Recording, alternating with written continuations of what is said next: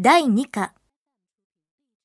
50年後、100年後、私たち人類はどのような家に住んでいるのでしょうか？今日、15の関係企業で作るチーム、夢空間によって進められてきた未来住宅に関する研究の一部が発表されました。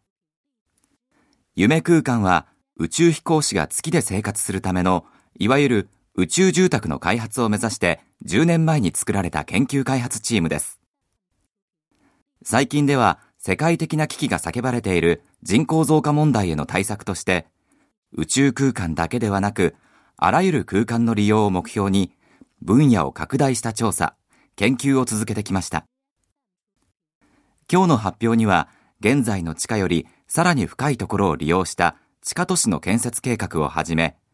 海の中のアパート、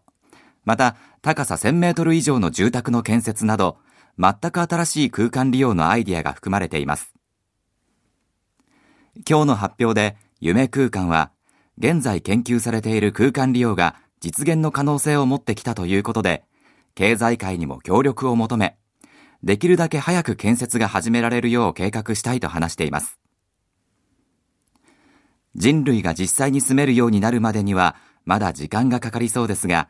すでにこのチームから研究成果を直接説明してほしいと希望する企業が現れるなど、この研究には各方面から熱い期待が寄せられています。